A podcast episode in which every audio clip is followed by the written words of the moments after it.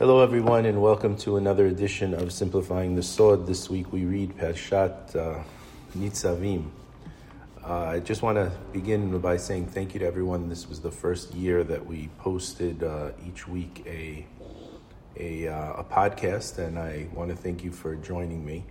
It's interesting when I get some of the feedback. I hear that it's nice that I spend uh, some time with you each week, but you could also spend a little time with me each week. You know, I send out so many newsletters each week, and and the podcast is getting more and more popular.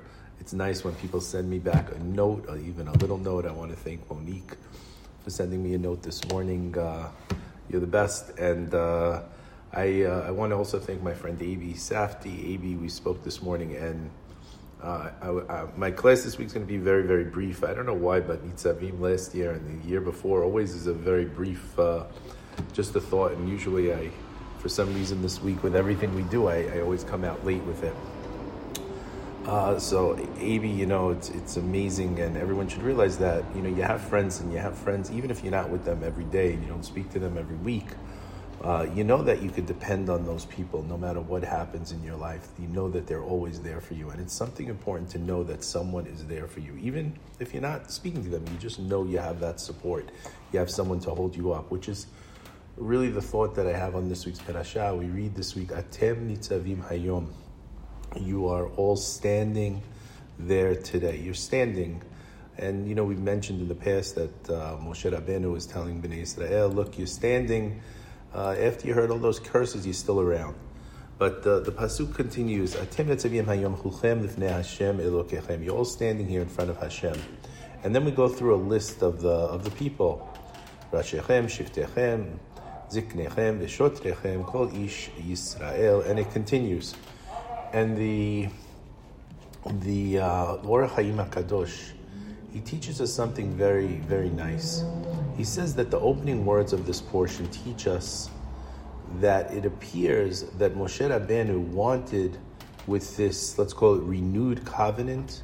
You know, the rabbis tell us that, you know, we had the covenant Har Sinai, we messed up, and Moshe is saying, okay, now you could commit. He says, with this new covenant or the renewed covenant, Hashem, Moshe is, is telling Bnei Israel, Moshe is telling Bnei Israel, that they have to remember to be responsible for each other in the performance of the mitzvot. Each Jew has to see it that his fellow Jew does not stumble and commit sin. So it comes, you have to support them on the positive and you have to support them not to fall in the trap of the negative. And we have a verse which we, we, we discuss. We say, Kol Yisrael Arevim Zelazeh. All of Bnei Israel are responsible one for another. And uh, Rabbi Abitan would teach us that as long as we're there to support one another, we could be assured to be standing here today. You're going to still be standing. You're going to still be around. You're going to still be able to be standing. So I, I found it interesting. I shared in the newsletter this week that 20 years ago, I shared a story that I heard with the rabbi. And what happened was this week, uh, I heard the, the rest of the story. And uh, I found it so interesting that the the original story was such a wonderful story, but when you hear the rest of the story, it, it, it, gives you a lot of strength. And the story that I originally told, you could find a version of the story in the book Touched by a Story by Rabbi Yechiel Spiro. I think a version of the story is also in uh, one of the ArtScroll books on, uh, on Rabbi Shlomo Freifeld. Now, it's interesting today, if you, if you go to Sh'or Yoshuv, you see this beautiful, beautiful campus right uh, by the bridge going into Atlantic Beach, which uh, sort of at the point where you divide the five towns, Rockaway and Atlantic Beach. But years ago, Sh'or Yoshuv was in the middle of Rockaway. I remember going there, and uh, it was across the block down from Mott Street, uh, where the subway is. It wasn't in the best of neighborhoods, to say the least. And uh, in the middle of where it was, it was really a beacon for anyone who needed something, and it was really because of the guidance of the of the Rosh Yeshiva, Rabbi Shlomo Freifeld. So the story is told that there was a guy, his name was Larry Levine. He was in a bit of a rut. I'm not sure if Larry Levine was his real name or changed for the story. And uh, he was out of work for three months. He was desperate to find a job. He needed to stop paying back rent to prevent an eviction from his apartment. But the people, uh, when he went to look for a job, didn't appreciate his ponytailed hippie image. He was a child of the 60s. People seemed to be bothered by his unkempt, disheveled appearance, and they weren't too quick to give him a job. So he's running through the classified ads in one of these little local newspapers, and he's looking for anything. He'll take anything because he literally needs to eat. And he sees a job. A janitor is wanted to, to clean the study hall of yeshiva. And it says good pay. So he dials the number for Sh'or Yoshuv and he arranges to meet the next day. And when he gets there, for whatever reason, the uh, the uh, the head of uh, of the building services is, is, not around, or maybe there really wasn't one because you know the Rosh Yeshiva in those days handled everything. So he shows up and he's being interviewed by the Rosh Yeshiva, Rabbi Shlomo Freifeld, instead of the head of maintenance. So Rabbi Freifeld asks Larry, you know, what, what you doing here? And Larry says, you know, I'm here to look for this position of uh, janitor. And he tells him, well, are you are you qualified? And he tells him, you know, I'm not sure. I'm sure I can clean up whatever needs to be cleaned up. And he says, well, it's in a yeshiva. Do you know anything about a yeshiva? And uh, he says to him, you know, actually, I, I do know a little about a yeshiva. I was in a yeshiva as a kid, but uh, but I left. But uh, but I was in a yeshiva as a kid, and they talked a little more. And Rabbi Freifeld said, You know what, Larry, I think I have a job for you. But I don't think it's going to be the janitor job. I don't know if you're qualified for that, but I think I have a job that you might be qualified for. I want to know if you're willing to take on a position as a teacher, as a Magid Shiur, as a Rebbe here beginning on Wednesday. And Larry looks and says, What? Rabbi, can't you tell from the way I'm dressed? I'm not interviewing for a teacher's position. I'm here to be a janitor. That's what you offered in the paper. And he wondered if the rabbi was playing a joke on him. So Rabbi Freifeld was quite serious. And he says, Didn't you tell me you learned Gemara in the past? Listen, Larry, I have three boys. Their hair is longer than yours. And I'm sure that you're going to be able to relate to them much better than I can listen, if you don't want the job, then I'll just have to give it to someone else. But this is the only job available at the time. Larry knew it was cold outside. He knew he had an eviction notice, and he really wanted to be able to get something to eat.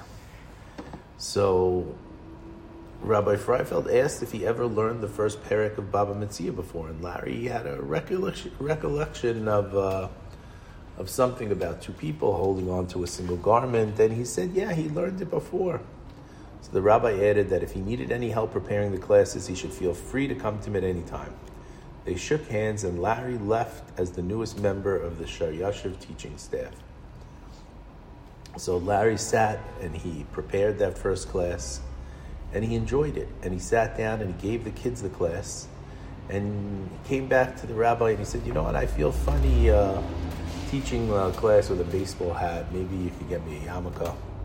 And uh, the way I heard it after was, you know, he had to put five bobby pins to hold the yarmulke in place. And later on, he felt funny that he wasn't coming to minyan and uh, and wearing tzitzit, so he got tzitzit from the rabbi, and then he got a talit, he got a he got tefillin, and he was able to pray with the boys.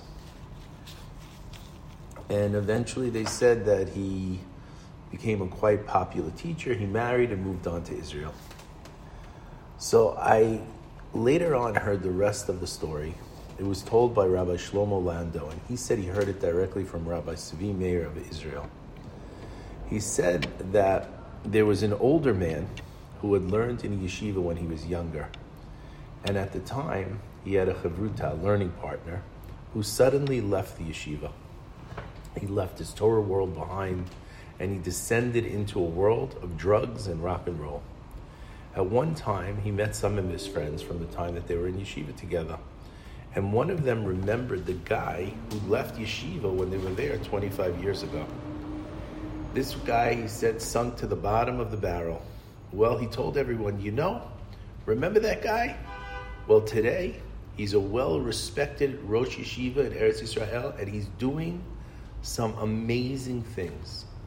So his former chavruta, he said, "Wow, that's amazing. The next time I go to Israel, I need to find him. I need to look him up." And I'm sure that, that he must have felt a twinge of guilt that he had not looked him up before or reached out to him to see if he could do something. In any event, sometime later, he makes it to Eretz Israel. He finds the kollel, and he walks in, and he's standing in the back of the room, and he's just watching, and he sees how incredible it is that it's filled with guys, and they're all learning, learning in depth, learning with devotion and he sees the Rosh Yeshiva. He's like a captain of a ship, guiding and steering each of the people there. So after hanging around in the back for a while, he walks over to the Rosh Kollel at the front of the room. Their eyes meet, and there's instant recognition. And the teacher gets up, they hug with a smile. The rabbi says, I'm sure you're wondering what happened to me. Let's finish the session, we'll talk. A bit later, they walk into the Rosh Yeshiva's room, and the visitor is struck by a life size portrait taking up the entire wall of the office. He has never seen anything like this. It's almost a billboard. And the Rosh Yeshiva begins to recount the story that we told above. And what's interesting is in this version, we don't mention Rabbi Freifeld, we don't mention Sh'or Yoshuv. There are no names in this story but it's easy to put one and one together. He explained also that when he met with the Rosh Yeshiva, he was really reluctant to take the job.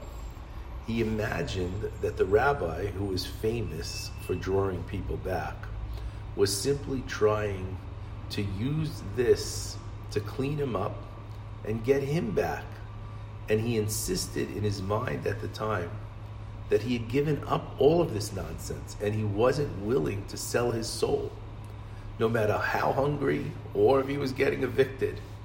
But he went on to explain that the rabbi saw his inner struggle and even suggested to him that perhaps he was afraid that this was a ploy.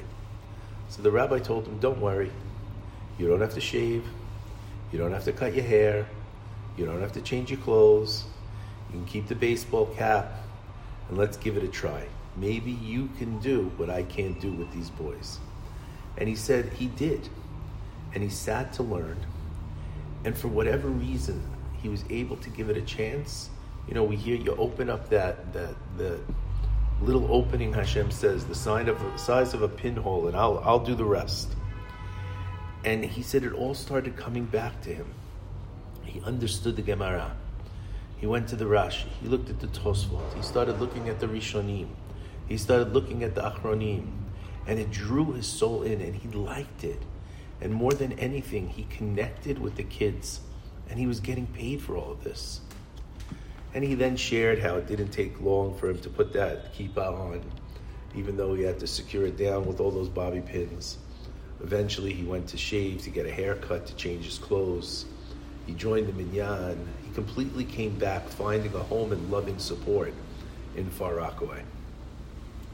And as he said, look at the blessing of Hashem. Look at this kollel. Look at the excitement and the learning. And Baruch Hashem, the rabbi said he had a family, a supportive and loving wife, and amazing children. He says, now you could all understand why that life size portrait is sitting in his office and even though when they tell the second story, they don't tell who it was, we know it was Rabbi Freifeld. In this case, you see a rabbi who took a chance on someone else, but he took a chance on a lot of people. He saw his own responsibility in opening doors and allowing people to see and reach their potential. We really all should be inspired to do the same on whatever level that we can we all have the ability to help someone through the door. We have the ability to get someone off the ground, to get them to stand, to support them, and to be there for them. You never know where it's going to lead. We say that Hashem judges us on Rosh Hashanah based on how we relate to others. We say, Atem nitzavim hayom. The Zohar Kadosh says, you are standing here hayom today. Hayom, the Zohar says, is Rosh Hashanah. This parasha, which we always read before Rosh Hashanah, is telling us you're standing here on Rosh Hashanah in front of Hashem to be judged. You want to be judged for the good? Help the guy next to you. You're standing there. Let us remember to lend that guy a hand, to lend him an arm, to lend him a shoulder, to give him your body to help support him so he could stand too. The rabbis tell us that Hashem guarantees us that if we support each other, we could be assured that Hashem will bless and support us too. As Rabbi Avitan always told us, if you love your friend like yourself, then you'll have a relationship with Hashem because the rest of the pasuk is Ani Hashem. I am Hashem. I am Yud Vavke. I am Rachamim. I am the one who will take care of you and support you no matter what. I want to bless all of you with a year of health and happiness, of peace and prosperity. תזכו לשנים טובות, נעימות וטובות, תזכה ותחיה להאריך ימים. Shabbat Shalom. Happy and healthy New Year.